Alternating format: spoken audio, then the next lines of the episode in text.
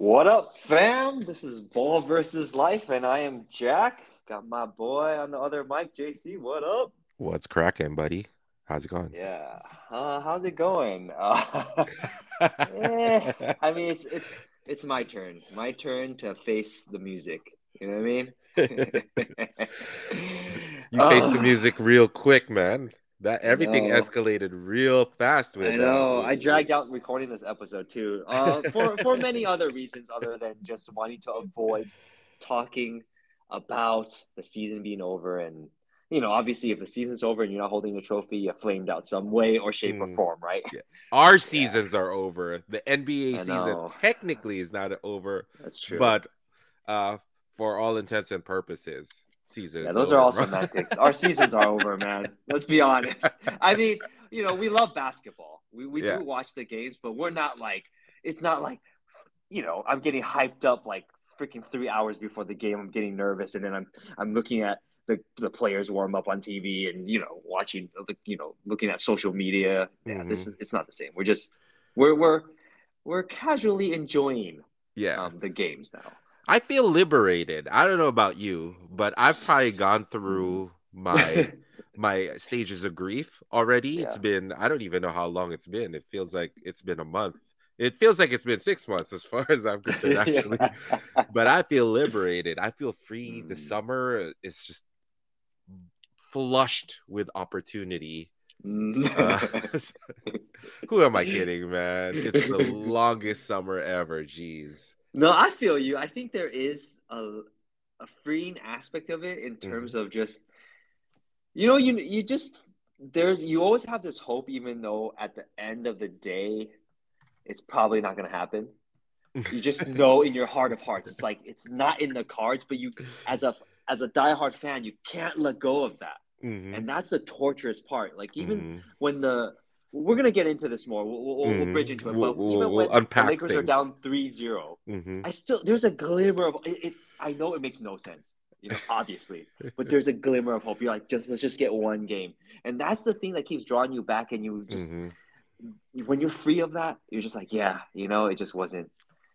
It wasn't there. Honestly, if we really wanted to look at it. Man, I everything that you're saying right now was like the mental discourse that is having in my head 10 steps ahead of you, or 10 days or 14 days before your season or your Lakers season ended, man. You know, I think I remember telling you, you know, while we were in the middle of the semifinals, where I was just like, bro, my brain thinks that it's game over, but my heart thinks that there's still a chance. And that's pretty much how it felt when, you know, when the Warriors were playing the Lakers, and sure enough, seems like you were shortly in the next bus. all the way to Cancun. I think the only consoling notion I have is that it wasn't a robbery. You know, there's some series that are really close, right? And there's some games you're like, man, the ref blew that call, or like, you know, like it just seemed the team just was one play away, and then you're like, oh, we actually could have won that series if these little things would have gone our way, which were out of our control or whatever, right? But yeah, when you get swept, I mean, this is, you know, it's not like, oh man, all the games were competitive, but at the end of the day, they couldn't, you know, it just wasn't, the Lakers are not as good. But anyways, let's get into the series. I want to talk about something beforehand that's actually relevant. Is the Lakers got swept, but I actually wasn't able to watch a lot of these games because I was traveling internationally. Oh, wow. I mean, you know, but I was in Cabo for the first time for a friend's wedding, a destination wedding. How prescient of you to book, to have that scheduled during the most crucial time of the Lakers' playoff run. I was actually thinking, this obviously people plan weddings long in advance. And then in the beginning of the season, the Lakers were terrible, and then we got this invite. And I was like, well, obviously the Lakers are going to be in the playoffs, so this is perfect. Book it. Book it. Fast forward, I guess it was a blessing in disguise, because I was, you know, hesitant. I mean, I was going to go regardless, but I was just like, oh, man, I might miss a lot of these games, because if the wedding's on the game day, then it's like, there's not – I mean – I'm internationally. I don't know if I can watch the game on my phone.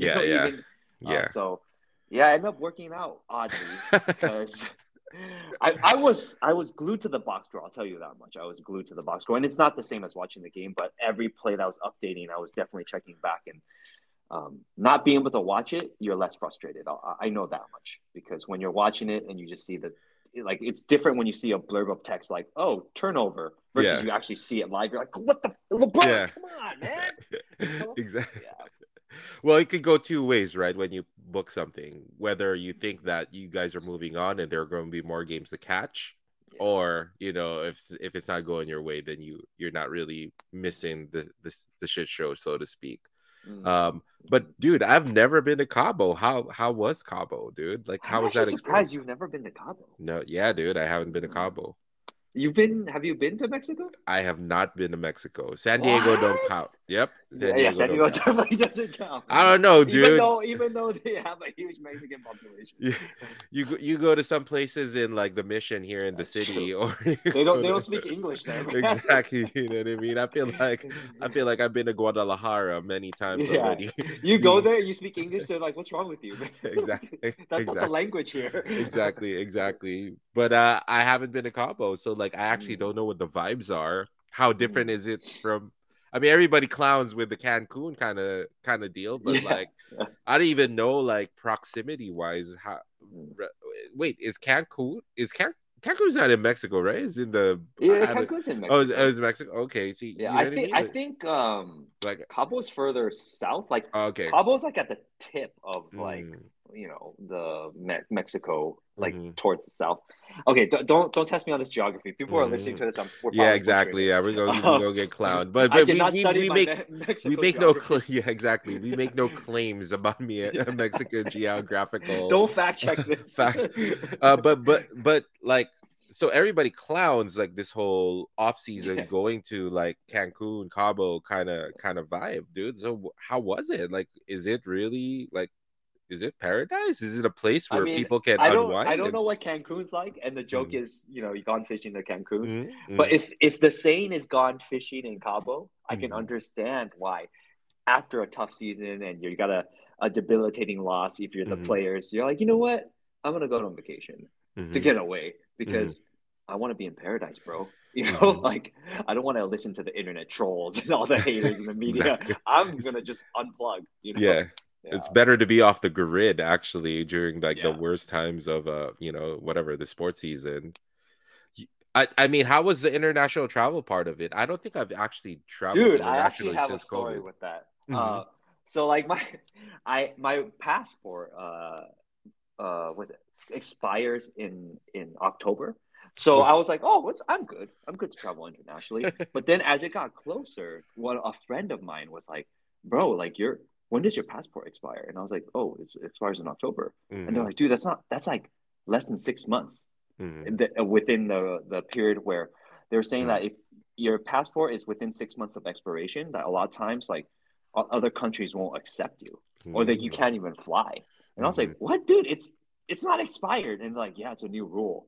So by that point, I couldn't renew my passport already because like it would have taken X amount of time. And even expedited, there's no guarantee. And I was like, shit. I mean, I'd rather just take this little gamble because I heard Mexico is not strict with that. They're actually don't care. Yeah. But then there's always this off chance. I read Reddit, like bulletin boards, forums, and they're like, one person didn't make it. I was like, fuck. And the other people were like, nah, you should be good. And I was like, So I showed up to the airport. I was really nervous, but it was fine. You know, there's like a huge backlog for processing. You know, I recently renewed my passport as well because it would have been due, and it took, I swear to God, it took almost like 4 months to get it back. Oh yeah, dude, it was so many crazy. People. Yeah, it's like the time doubled. And what's worse is like, if you were smart and you thought ahead, you would just renew your passport during the pandemic because there was like nobody processing passports. Exactly. You could get it back in like 2 weeks. But yeah, that's just how it is now. There's a huge backlog. Yeah, but so you made it. I made it, and the story starts like when you arrive at the airport. I read online that you got to ignore a bunch of people like trying to like take you on their taxi or whatever. And that was all true. Like, once I passed customs there, I went with a group of friends and we all split up during customs. So one of these other friends, like they got lost. I don't know what happened to her. Like, she went to another portal, and we're just, we obviously want to like be together to make sure we're safe. We jump on the right shuttle. And as I'm walking out with Christine, like these people start bombarding me and they're like, "Oh, where do you need to go?" And I'm like, "I'm looking for my friend." And like, "I know your friend." I was like, "No, you don't know my friend." And they're like, "Just come with me." And I'm like, "No, you don't know my friend. Like, leave me alone." And this person, like, literally would not let me move past. Hyper aggressive. And I was actually, because I was looking for my friend, so I was like, "Bro," like I literally looked at him like, "Bro, leave me alone." And I'm rarely like that because I'm trying to concentrate on things and just get out of my way. And it was real, man. Those guys, they're like persistent. Yeah, dude. I mean, in a country like where you really gotta grind for every cent that you gotta be hyper aggressive so that you can eat like the next day. Exactly, like, man. I can see it, dude. I've seen it in like in Asia and like in India and stuff, dude. They will literally pull you physically. Pull you to whatever they need to. Sure you encountered this in India, but when I went on one of these like catamarans with the big group, afterwards we were we debarked or whatever. Yeah. Disembarked. Oh my god.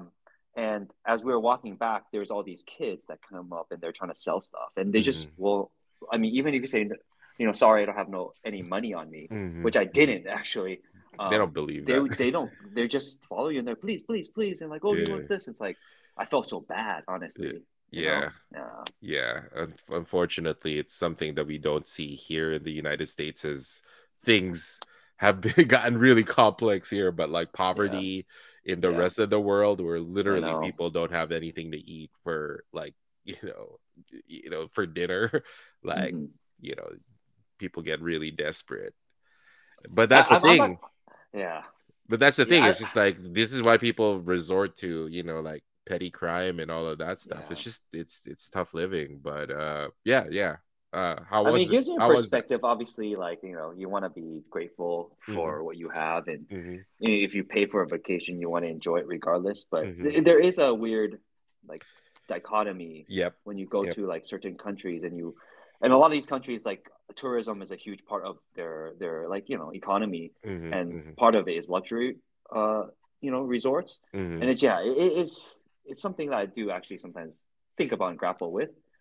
Doesn't take away, like, I try to be in the moment. Obviously, I'm there for a friend's wedding, but like, it does kind of, triss me out, for sure. Well, absolutely. But, and the reality is, it's a bigger problem than of course what you and I would be able to resolve in that particular type of situation. So you do the best that you can to help people and be kind to people and be understanding. And at the same time, protect yourself, because, you also don't want to be a victim of sort of, like desperation, where people just kind of pickpocket you. I grew up in that kind of environment. So I'm unfazed, you know what I mean? Because I know that it's just like a drop in the bucket. There's like bigger things in play that really kind of make these situations really tough. But dude, that dichotomy is very true. But so how was it? Like, you lost your friend in the airport? Like, how'd you find the airport? We found her. We got to the resort just fine. And this is my first time in Mexico and the first time in Cabo.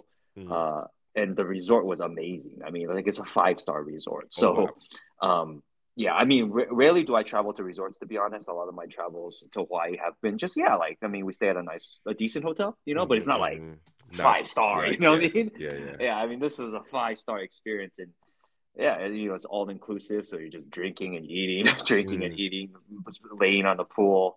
But like the story that I have actually is, you probably are similar to me in this way. It's like, when you show up to a foreign country or show up anywhere, a lot of times you're taking like Uber or you're taking a shuttle service, and then there's the guy, right? The driver, and sometimes you strike up a conversation with them, and you're asking questions about this country, because they know you're a tourist. And then they tell you, "Oh yeah, my country is about this and that," and I always strike up a conversation. And my first thing was, "How safe is it?"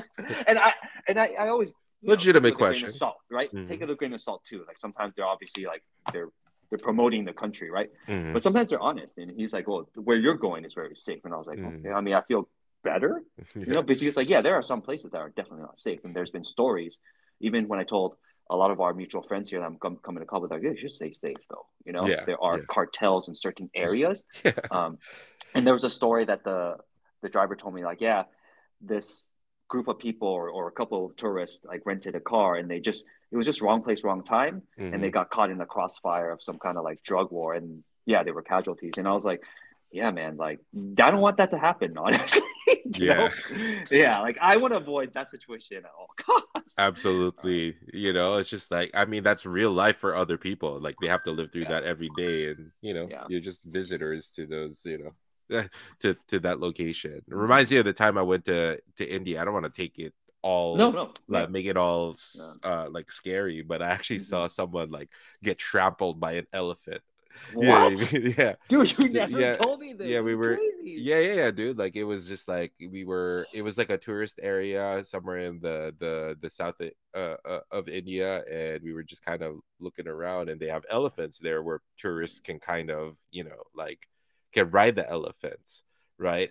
And I guess, you know, I mean, these are wild animals that, yeah. you know, these aren't like professional kind of zookeepers, yeah. you know, they're just kind of normal people just kind of trying to get it.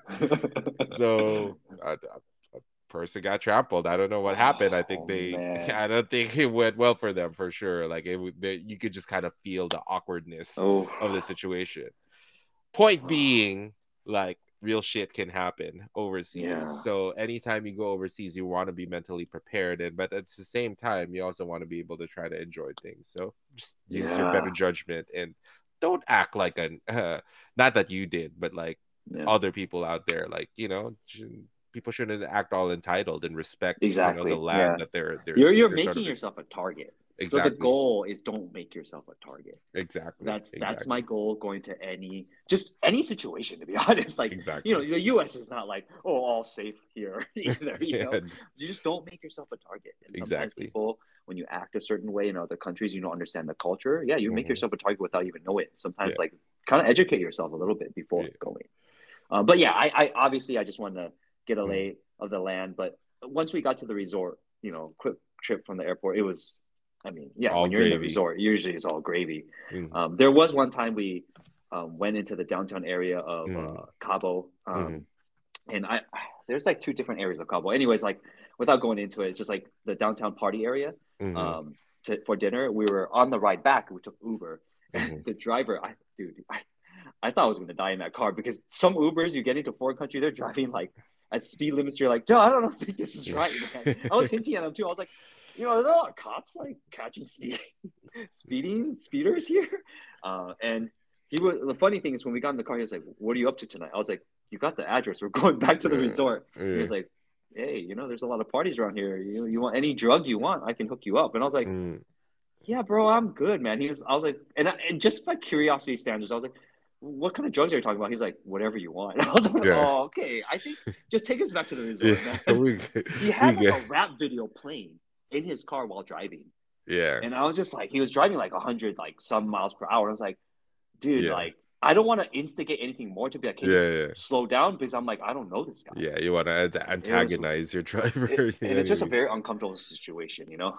Yeah. He got us back in record time though. Hey man, he's trying to get to the next fair, man. He's trying to get his stats up there in terms of you know, get you know, that's how you kind of earn that money. And I don't know, man. Some people actually go to all of these places to party, and hey, if they want to party hard, they could party hard over there. Yeah. That sounds awesome, dude. Like, dude, but the beaches are amazing. Great experience. White sand, clear water. Yep. When you stay at a really nice resort, it's not overcrowded. You know, I'm sure you've been to like hotels in Hawaii.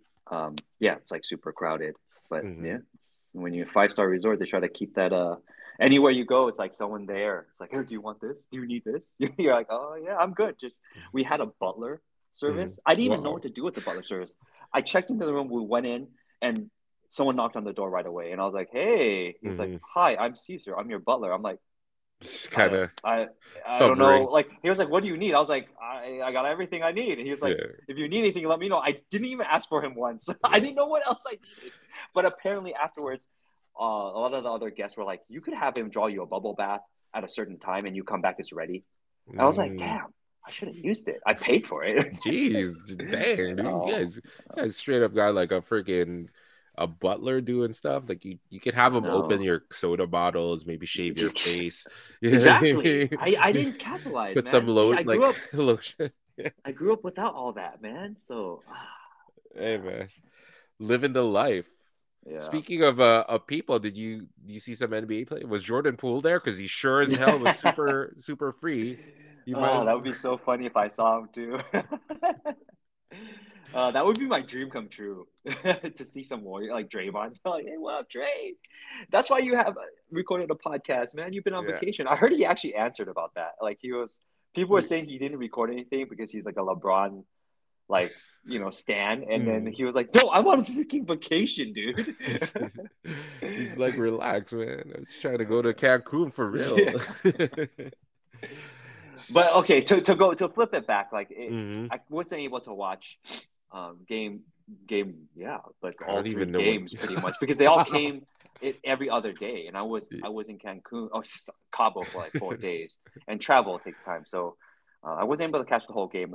So it spared me, honestly, and I mean, we can talk about the series if you want. I mean, well, I'll tell you this. I didn't watch a series. I obviously was all up in my feels at that point in time, still kind of, you know, gathering the pieces and trying to pick up everything and just trying to, you know, move on. Been watching a lot of Ted Lasso. So I actually didn't really watch the games. Maybe towards the end of the series where I was secretly, maybe not so secretly, pulling for the Nuggets.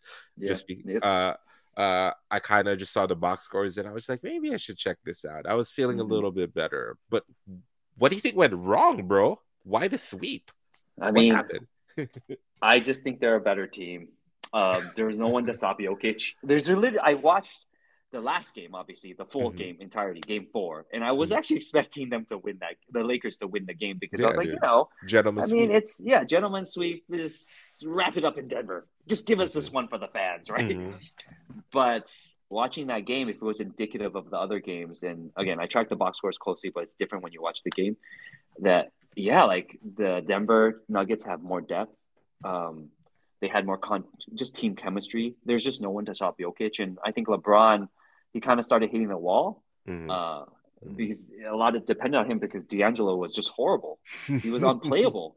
So speaking of Jordan D'Angelo, exactly, man. Like that's why I really could resonate with you when the Lakers played the Warriors, and you're just like, Poole is just a complete negative out there. Like that's how I felt with D'Angelo in this series, and he wasn't like that in the Warriors series. He actually had a couple of really great games. And dude. I think Lakers fans were waiting for it just to have him have that one game at home because usually he's okay at home, but he just, it just wasn't there, just like with Poole.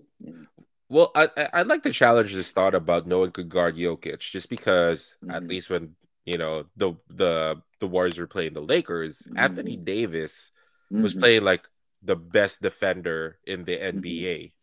You know what I mean? And like all world, you know, I mean, he was playing like an MVP level. He was. What happened to AD then? If there's anybody that could check Jokic, it would be one of the top defenders, big man in the NBA. What happened? I mean, I do agree with you. I do think AD's strength is being the help defender usually, than the primary defender. That's his greatness. And but aside from that, I think Jokic's skill set made it very for him unguardable. So it's not just him one-on-one. It's like if AD's guarding him, Jokic is going to be at the top of the key. Take him out of the paint, and then Jokic is a great passer, so he can make plays, drive, open up the lanes, and then that's a good shot, right? Yeah. So, like, the Lakers could never lock in on a game plan because Jokic was so versatile. That's what I mean by he's unguardable. Yeah. So, by his skill set, there's just nothing you try to take away one thing, he just uses another skill set to open up for his teammates, you know? And then you have to start respecting that, and then you get the one-on-one matchup, and then Jokic kind of takes advantage of that sometimes. So, I mean, dude was a beast, man. He was like a triple-double in almost every other game. He was putting up Chamberlain numbers, dude. It was crazy, man. I mean, the stats speak for themselves. You know? It's like he had something to prove, and nothing better than to show up against one of the top markets in the league, in the world, right? So everybody's watching, and he definitely was able to kind of cement his legacy with regards to that. Speaking of legacy, I mean, LeBron. Oh, man. I mean, he had a great last game of the season, which is the game 4. I mean, he dropped 40, but if you really paid attention to that game, he dropped most of his points in the first half. He, like, blew his wad. And the coach did not take him out anyways. So, like, you could tell, like, at the end of the game, you know, at least start of the second half, he had to conserve. And by that point, I think the Nuggets already made their run, and it was an avalanche after that. So LeBron had to gear it up again in that point. It was just, you know, Lest we not forget, dude, he had that torn tendon on his foot.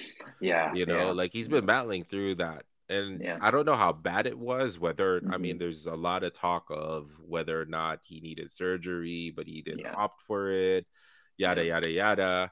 And the fact that he's 38 years old is, what, 20 years, 19 years in the league? That's 20, a lot of mileage, bro. You know what I mean? So that's definitely an uphill battle, you know, with regards to that. The fact, again, Jokic playing all-time high, all the depth that Denver had, I guess it was an uphill battle. Yeah, and you know, you got the other star, Jamal Murray, and I think anytime Jokic doesn't have a good game, he comes up big, you know, he'll drop like 37 points, and you're like, damn, man, it's hard to stop this guy.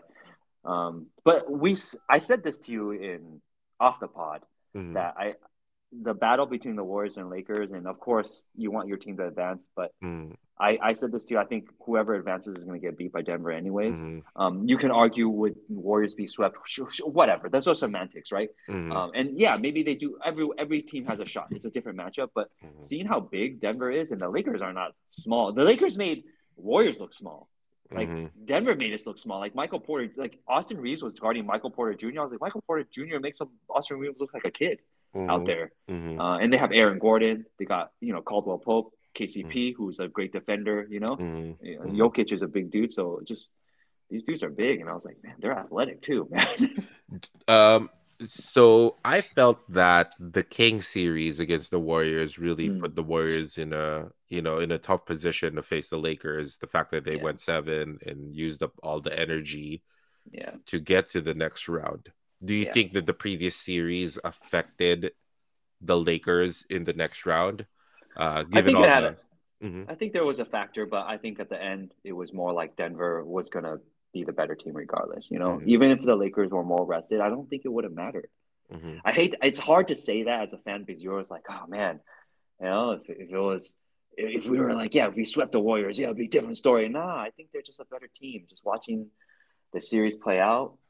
We didn't have the answers, you know, and maybe you could say coaching could have made adjustment earlier, starting Rui Hachimura, but even when they did the last game, they lost. You know, he started the last game and he sucked.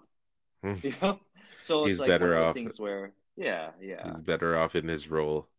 What about all the others complimentary? I felt like Lonnie Walker looked like freaking Dwayne Wade against the Warriors. What happened to him? Austin Reeves was just a revelation. He looked like, I don't know. He looked like Larry Bird against us. Like, I mean, Austin Reeves was good. He was good in the Denver series, but you know the other guys like the Russell disappearing, Lonnie Walker kind of outside of that 2 games against the Warriors, he really kind of like really showcased himself. He kind of disappeared again. But those are the things with role players, you know, like you get a heroic game, but they're not consistent, you know, because first of all, they don't get maybe the minutes, or they're not truly in the rotation. It's like, it's just more the coach is trying something different and they're riding the hot hand, right? And lightning struck, right? Luckily for the Lakers, because I think if the lightning didn't with Lonnie Walker, Skywalker, then they would have lost that game. So you just don't know, man. There was no heroes this time around. And that's how it is when you lose series. Like the heroes that, when you reflect back on other series wins that showed up, they just don't show up anymore. You know, there's no like unsung hero anymore. Yeah, so bar none, it seemed like the Lakers were outmatched. And I mean, the reality is Denver was the top team, at least in the Western Conference, arguably the whole league, the whole year. So we shouldn't be surprised to see that they were playing at this high of a level. If anything, attrition, war of attrition, like we always say, would be the only kind of break that an underdog would have on a series like this, and that didn't happen. So, you know, they're firing on all cylinders, and you're right. We both thought that whoever matched up with them would get trampled. And sure enough, y'all got trampled. I held out hope, unreasonable hope, irrational hope. But look, the Lakers season, in my eyes, as a fan, was a success. We went from 2-10, thinking like maybe we won't make the playoffs again, which would be devastating, to actually making the playoffs as a play-in team and making a run to Western Conference Finals. Like as a fan and an entertainment perspective, I got to enjoy more of this season than I expected. When the Lakers started with Russell Westbrook as a starting point guard, I was like, this is not happening this year. I don't care how much I try to convince myself. I have to be honest. And and it rung true. I mean, we complained about it most of the time we recorded during the season when Westbrook was on the team. So to me, it's a win. This is one way to think about it. You know, it's always sucks to be able to kind of get trounced out of there. The closer you are to get to the final prize, the tougher it is to swallow that pill. You know what I mean?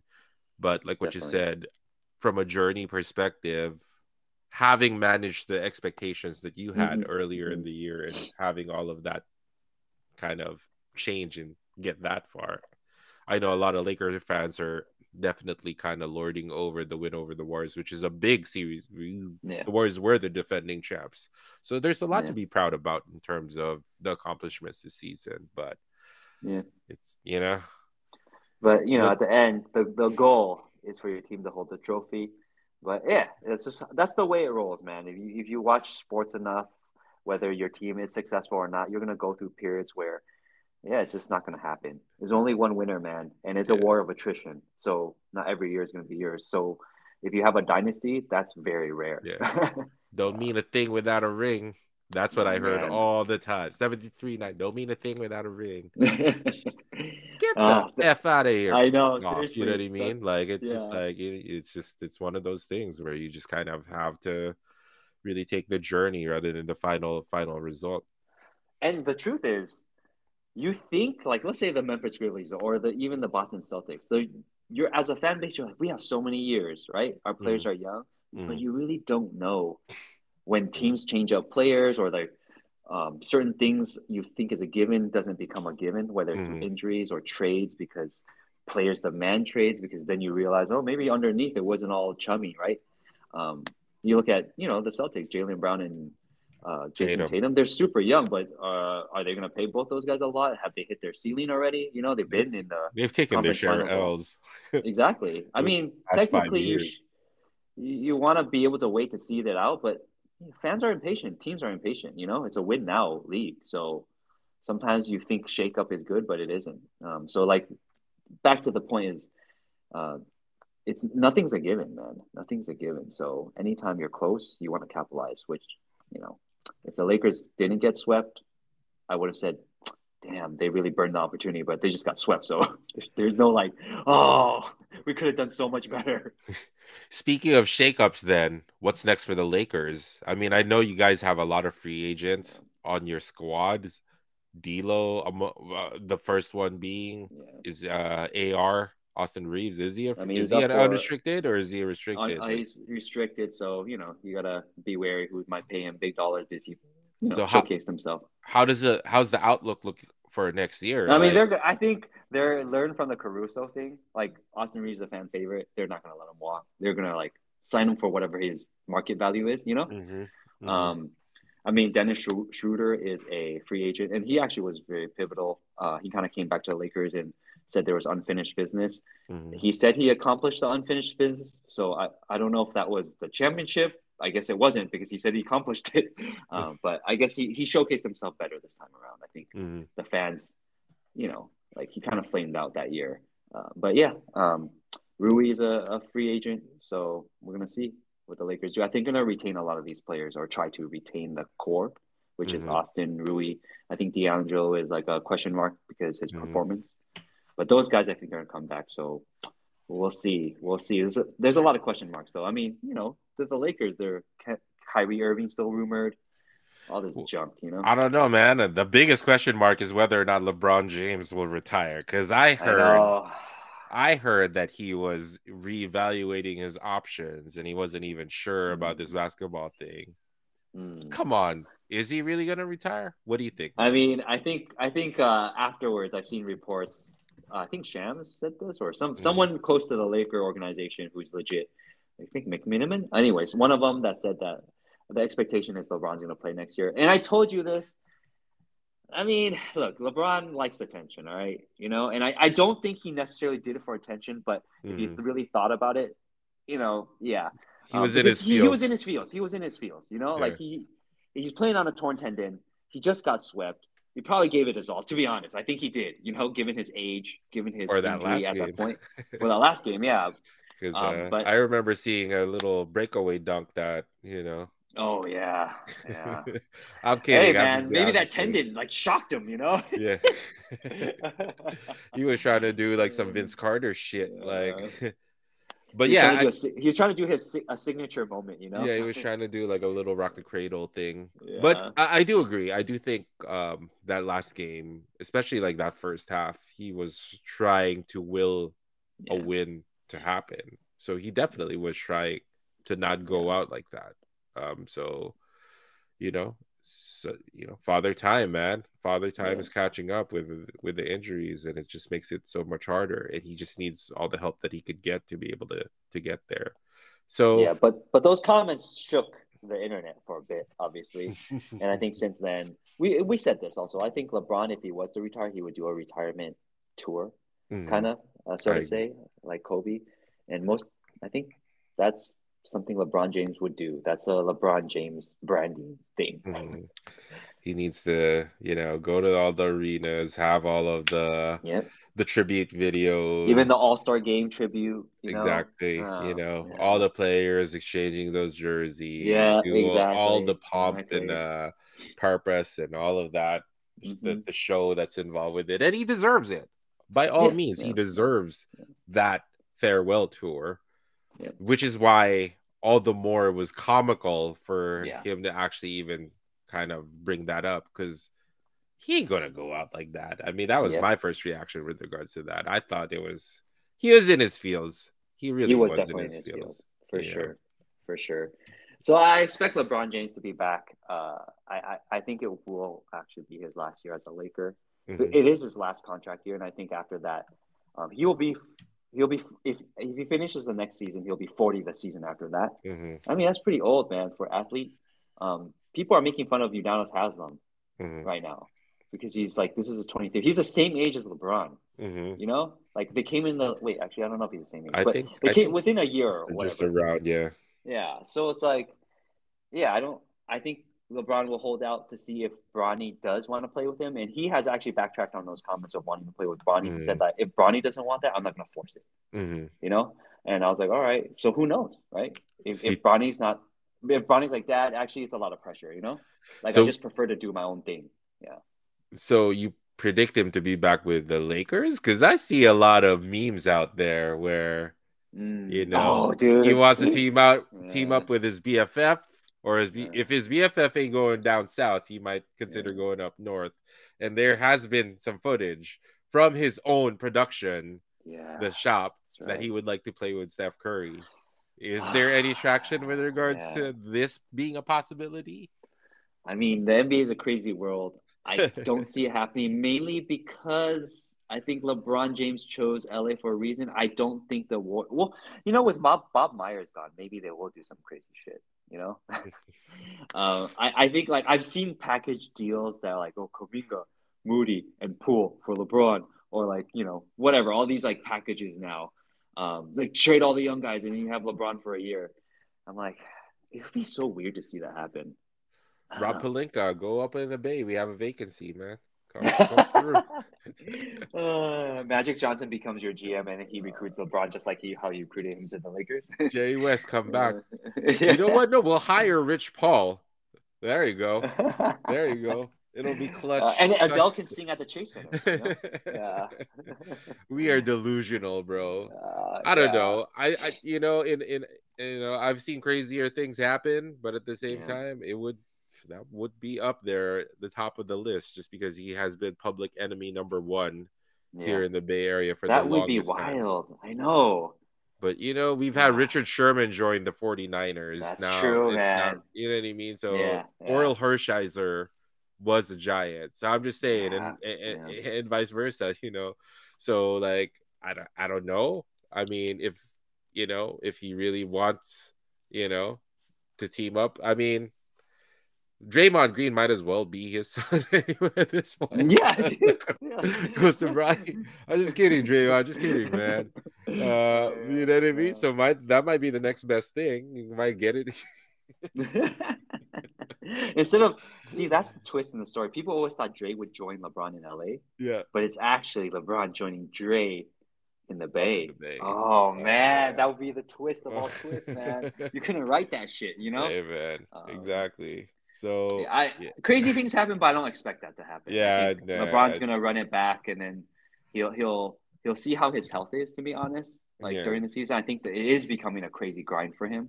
Yeah, I mean, I saw of course, you know, our favorite YouTube doctor, Dr. Sutter. Brian Sutter. He totally did a what's it, clickbait title? Is this the end for LeBron? And I clicked on that video. And he was just describing that, you know, age, man. You know, like all the injuries adding up, that's because LeBron's getting older. So it'll be hard for him to maintain a healthy season. Hey, man, he could get some help if he goes up north. That's all I'm saying, man. That's true, man. He doesn't have to go all in every game. Yeah, man. Right? Load manage all you want, bro. Come through.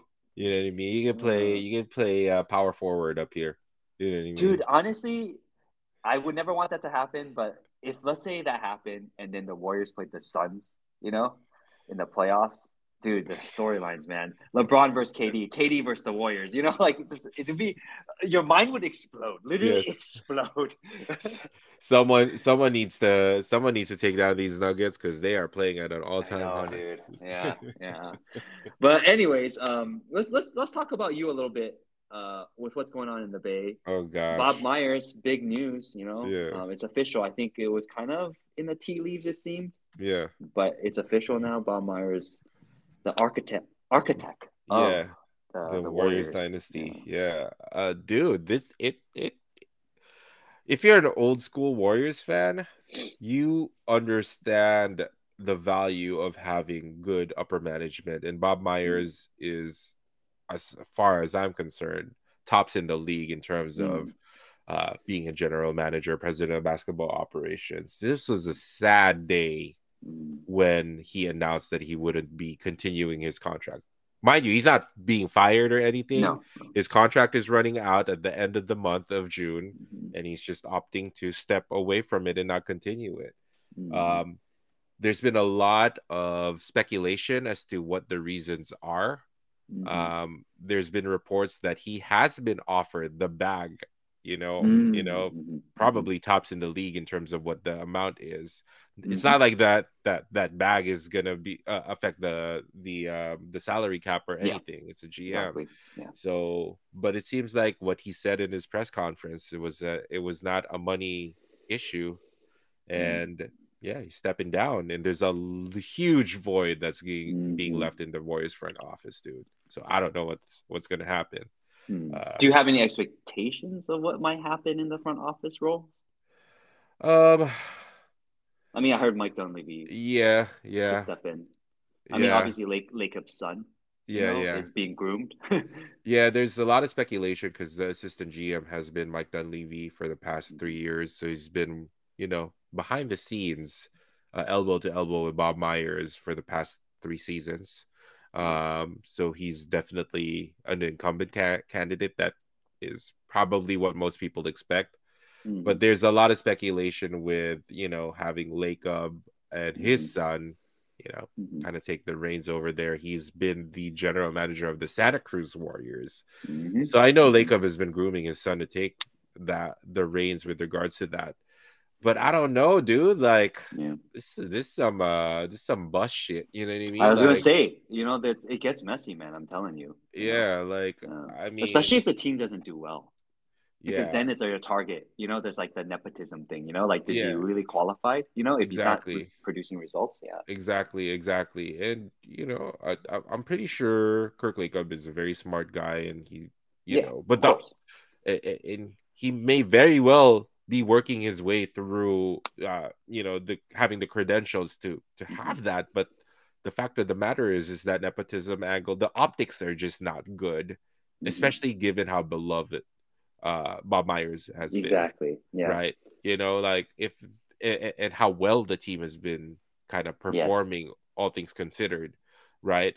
So, you know, it's one thing if like the team has kind of sucked and it's time to do a reset and, you know, want to give him an opportunity. But like, I don't know. I would argue that, you know, they're still contenders. They're, you know, the top remaining teams in the playoffs to get a shot there. You know what I mean? So I don't know, dude. There's like a huge kind of uncertain time here in the Bay Area just because people don't know who's making decisions, who's going to draft, who's doing the free agency stuff. There's a lot of questions to be answered, basically. So sad day. I'm not happy. Yeah. All signs point to Bob Myers stepping away because he's bottom line just burnt out, bro. It just seemed like it. And, you know, it's been he's been at that job for a long time. 12 years, I believe. Yeah. So I don't know what the half-life is for a lot of these. Most GMs get kind of replaced. That's the thing. They do. Yeah. It's like so it's kind of weird to see someone just kind of step away from all the success. But it just I don't know if you watched the press conference, but he's such an authentic guy. I told you, Bob Myers is a real one. He just comes off real authentic, and that's what I love about him. But what, as authentic as it happens, like there were still a couple of awkward kind of moments in that press conference because Joe Lacob seems like he drives a really, really, really hard bargain. You know, he really pushes his team hard. So I don't know. Maybe Bob Myers just kind of got tired of dealing with that. I mean, Joe Lacob is a billionaire, dude. You don't become a billionaire if you don't know how to push buttons and get shit done. All right? Yeah. So I'm pretty sure, like, he's if you don't gain the Warrior success without an owner also pushing the limits, you know. Yeah, but you don't become a billionaire by, like, you know, burning out your people and, you know, and kind of losing talent, you know, top tier talent. So there's still a lot to be kind of determined. You know, I think it's key to find out who's next. I don't think they're going externally to find a replacement. I think it's probably Dunleavy. And that opens up a whole nother Pandora's box of issues. Dunleavy has a history. He was like James Wiseman before James Wiseman. Exactly. Yeah. You know what I mean? In the Bay. So like a lot of bandwagons don't know this. Yeah. I am not a bandwagon. I have a Dunleavy jersey. You know what I mean? That's shameful for me to freaking admit. Hey man, but if like, he becomes the GM, dude, he's more relevant. I have seen what Dunleavy has brought, the despair that Dunleavy has brought to this, you know, all the expectations. He was a top 3 pick, dude. Yeah. In the year that we were supposed to get the number 1 pick for Yao Ming, we got Mike Dunleavy. You know how wild is that, man? You guys could have had Yao Ming, dude. We were the favorites to land Yao Ming. I know, man. We won like 12 games that year. We thought we had Wembayama, dude, but we got Dunleavy. Oh my god! So dude, as an old school Warriors fan, to actually have this guy potentially as the GM, where he literally is the poster boy for taking the fattest L in the worst times of the warrior dumb, it's such a crazy fucking story if that happens. Man. But who knows? Maybe he can maybe he sucked as a player, but he is amazing as a GM. Dude. You can't. One doesn't have to do with the other. Really, it doesn't. I don't know. But I'm just saying, old school Warrior fans have this visceral kind of reaction to Dunleavy. We just kind of we kind of have to throw up on our mouth when we think about him. So we'll see what happens. I mean, the scary thing is, you know, without Bob Myers there, you guys are moving to a point of a lot of transition, and we don't know what that transition looks like. And without having, obviously, the showrunner, the archetype, right, of the team, like, yeah, it's a whole new world. Are you going to try to bring back these pieces and stay with the same mold, or does the new people coming in have a different idea? So that's the part where it's like, yeah, it's a little bit disconcerting. Yeah, it's going to be a big offseason. We'll see what happens, man. You just cannot waste years from a top talent like Steph Curry. You know it with LeBron. Same thing with Steph Curry, man. You got to give him another shot. And that's the pressure on the front office now. When you got a talent like Steph, and the Lakers felt this with LeBron, every year when you're not contending, everyone looks at management. Unless, obviously, if your player gets hurt, then that's different, right? That's then fans are like, dude, you're always hurt. You know why you're hurt the whole season. But if Steph is healthy, all the onus is on the management. It's like, what are you doing to put a team that can maximize this guy's talent, you know, or winning potential window? Hey, man. LeBron to the Bay. Let's go. Let's fucking go. I would cry, bro. I would cry if I see Kuminga in a Laker jersey because LeBron's gone. Not that I like Kuminga, but I mean, that means our title shot is. Hey, man. You might get courtside baddie Jordan Poole down there. So. He would fit in LA, man. He would fit in LA. Apparently, you know? So, man. There's a lot of baddies out there in LA showing up at those games. You know, it'll either make him the greatest player in the NBA because he'll be performing for them, or it'll make him the worst because he's buckling under the pressure. I know there are a lot of baddies during the playoffs, and nothing happened out there. So. It's okay. We have no one here to punch you here. All right? Well, you can live to your potential. There you go. Oh, man. What's funny is I don't know why I thought about this, but I saw a blurb that Shannon Sharp is leaving undisputed because I thought of the Lakers and you know, the courtside drama. So, anyways, I was like, oh wow, I guess Skip and Shannon really don't like each other. I guess Shannon's got to find a different kind of rival out there. I wonder who it'll be. Maybe he'll just do a solo show. Maybe he'll he's already doing it on YouTube. Yeah, Screaming A. We'll see. Yeah. But let's just say that ends both our respective seasons for now. Before the off season, before we can talk about all the signings and what's going to actually happen with team construction. This effectively ends the Lakers season, and obviously, 2 weeks ago we recorded the end of the Warriors season, and that's it, buddy. That's a wrap for our seasons. I'm on Ted Lasso now, man. Yeah, get up on Ted Lasso, dude. Season 3 just ended. That might even be the series finale, bro. I finished that shit before the finals. Wow, dude. You barreled through that. I did. You said there's a 6-month trial. You still got time, dude? I know. I got time. I just. That's how good it is, man. You just kind of power through it. So did it live up to the hype? I enjoyed it. Okay. You know, I don't know how much hype there was when it was at its finest, because I guess it was like the pandemic show. Yeah. But I don't know. I enjoyed it, so it was very satisfying to watch. So I'll give it.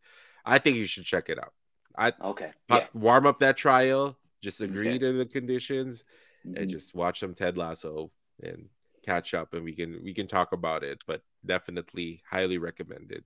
And I don't give a shit about soccer. Keep it real. yeah, me too. I mean, it's like, you know, baseball is really not that relevant until, you know, towards the postseason. It's a grind of a season. So you're not watching every game.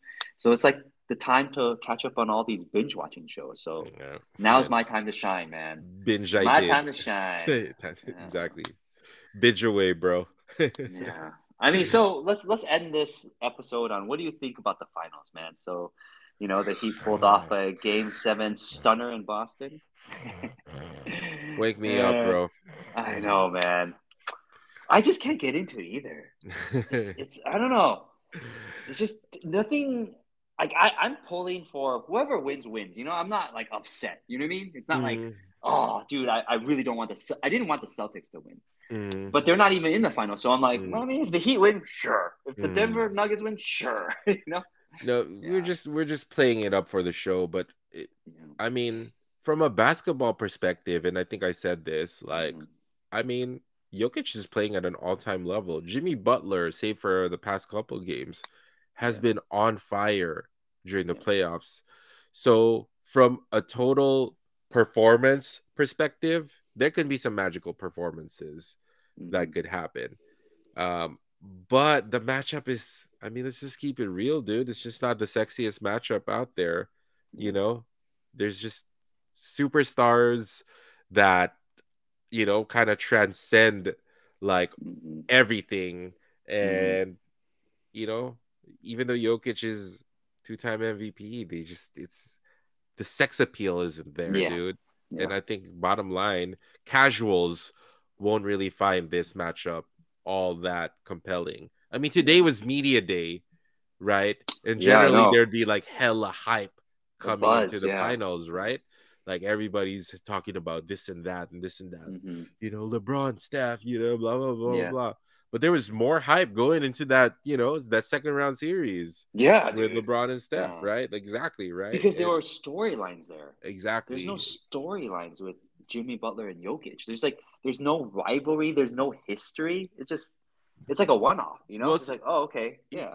You know, what's interesting, you bring that up, but like there was actually a little bit of an incident that happened. I think it was last season or 2 seasons back where Jokic kind of shoulder-checked Marcus Morris on the Heat. You're right. So there was a little bit of beef that actually kind of came out of that, just because, you know, the Morris twin actually was like out for a long time. Yeah, he was. I actually think he instigated the incident and Jokic kind of reacted. I mean, it's the Morris twins, man. Exactly, right? And then, but then you have Jokic, who is a mountain of a man. Yeah. I mean, you fuck around, you find out, right? And Jokic just shoulder checked him, and he had like some fucking neck issue for like some whiplash. 6 months. He literally had whiplash. Exactly, right? So you don't fuck around with Jokic. That's what you do. So there's actually that storyline, but even that hasn't really kind of gotten because up in the key ether. Players aren't there anymore. Like Markeith is not part of that. Exactly.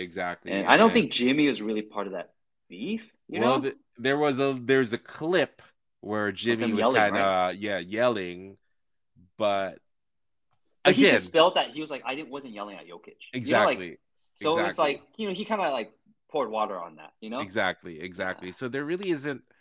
Again, you know, there's not a lot of hype that happens. There is some history, but even that history couldn't even do anything to kind of build up the sort of the anticipation for this matchup. Yeah. Just keep it real. Outside of Denver and Miami, globally, I mean, I just, you know, I don't think fans in China, all due respect, you know, are probably tuning in at like fucking 4 a.m. to watch the finals. You know what I mean? Yeah. Like they would with their favorite players, like LeBron, Steph, Kobe, you know. Yeah. Let me ask you this. You're plugged into the Philippines to a certain degree, right? And the people in the Philippines and your people, they love basketball, dude. Oh, they live and eat and breathe it. Yeah. What are they, like, since they're basketball heads, you know, are they watching the finals? Are they intrigued, you think, in the Philippines? They do watch it, but I'm just telling you, man, no one really cares about Jokic. They're like, yes, they're basketball heads that'll watch just because they need their fix. Yeah. But I don't think there's a lot of hype coming to that. Like, you got, you know, there's a lot of Heat fans there because LeBron used to be with the Heat. Oh, that's right. And Eric Spoelstra is half Filipino, so he does. Right. Yeah. He actually goes to the Philippines, runs some camps, does all of that. So he does have a following there. So at least the Philippines might even lean towards the Heat with regards to this. But, you know, there's just something about having that marquee player, that superstar that just is magnetic to get the attention. And, you know, I clown LeBron all the time, but, you know, people want to watch LeBron play. And that's real talk. And they just don't have that star power for this particular series. Like, who wants to see a Jimmy Butler and a bunch of like undrafted free agents, you know, even though they're playing at a high level and they're playing really well? Like, you know, it's just that it's just the appeal is not there. And Denver, for all of their depth, you know, and, you know, Jamal Murray is, you know, I mean, he's with New Balance, and I love New Balance, but I'm just saying, right? Like, you know, they're just not moving the needle with regards to this. So we'll see. Maybe the numbers. I think you said it best. I think moving the needle, like, I mean, they could make more of a name for themselves as if they win a chip or whatever. But it's just the sex appeal is not there. The players, even like you said, Jamal Murray signed to New Balance. It's most of the time athletes who sign to New Balance are not ones to move the needle yet. Yeah. You know. Exactly. Yeah. It's just one of those things where, you know, I mean, from a business standpoint, I'm sure the NBA has had better years in terms of getting viewership out there. But, hey, they're playing. But they cashed in, though. They cashed in with the Lakers and Warriors. They cashed in with the Lakers and the Nuggets just because I think the ratings were so good because people just, you know, for love or hate LeBron, people either want to watch him lose or win, you know? Yeah. So big market teams. That's what moving the needle is. Yeah, like, exactly. Either you don't want people to be apathetic. Mm-hmm. You want people to either hate you or love you, right? Yeah. Exactly. So, hey, we'll see what happens. I mean, you know, at least for me, I'm just going to try to, you know, watch from the sidelines, enjoy life, and just kind of see what happens. Yeah. I can't remember the last time there was this fight. Was it the Bucks? Who did the Bucks play when they won? See, we don't even remember. I know. Who did the Bucks? Was it the Suns? Oh, the Suns. Oh, yeah, the Suns. The Suns. Yeah, exactly. Yeah. Right, and it was kind of a similar vibe, right? Like it's just kind of yeah. You know, and Giannis has more pull. Exactly. Giannis has more pull, and you know, it's just one of those things where it's going to end up being a little bit of a down year in terms of just getting the hype. So yeah. But that's what the finals we got. As we close out this episode, why don't you make a prediction? You got no dog in the race, so it don't matter. Well, the way that Denver's been playing, my brain says Denver just because Jokic is unguardable, has proven to be unguardable this playoffs. But my heart pulls for the Heat. Yeah. I'm riding the fence here, but, you know, Coach Pro is... I love his story. He definitely represents my people. I do respect the culture that he's brought to Miami, but they're just overmatched, bro. So I know. Heart, Heat, brain, Nuggets. Yeah. What do you think? I feel the same way. You know, I like pulling for the underdog when I have no dog in the race. But I think Denver's rested. Miami's coming off a 7-game series. Jimmy's ankle, I think, is not 100%. That's for sure. Yeah. So. I mean, like it's all perfectly set up. Yeah, exactly. All signs point. And we've been talking about this the whole time. Like minimizing the amount of grueling games you have to go through in a series is actually really important in terms of winning the chip. You know, when you're grinded down to that at that point, like it can be very taxing on the star players. And Jimmy's been taxed, that's for sure. So, yeah. I think Nuggets got it. You just get that Ted Lasso Apple TV Plus membership going, man, because you're not really going to be paying attention that crazy. Might as well just watch them Lasso, bro. I wish I scheduled my vacation now. Yeah. Well, you know what? The next time we record, I'll have we can finally talk openly about Ted Lasso because there'll be no more spoilers. You know what I mean? Yeah. So, yeah, I mean, 1, 2, 3, Cancun! 1, 2, 3, Ted Lasso! We don't have NBA player salaries, all right? We can't just go to Cancun and talk. Yeah, exactly. But, you know, on to the offseason. Onwards and upwards. Let's go. And, as always, you can follow us on our socials. And, of course, the NBA season is year-round. When the offseason comes, there's always going to be plenty of new storylines to talk about, and we'll catch you guys then. We still got to hit to 100, and this is 98. We're getting there. We're getting close. We are getting there. Triple digits. So, all right, so stay tuned to that. We're going to do a big celebration for that, all right? With that said, you know, we'll catch you on the next episode. Peace.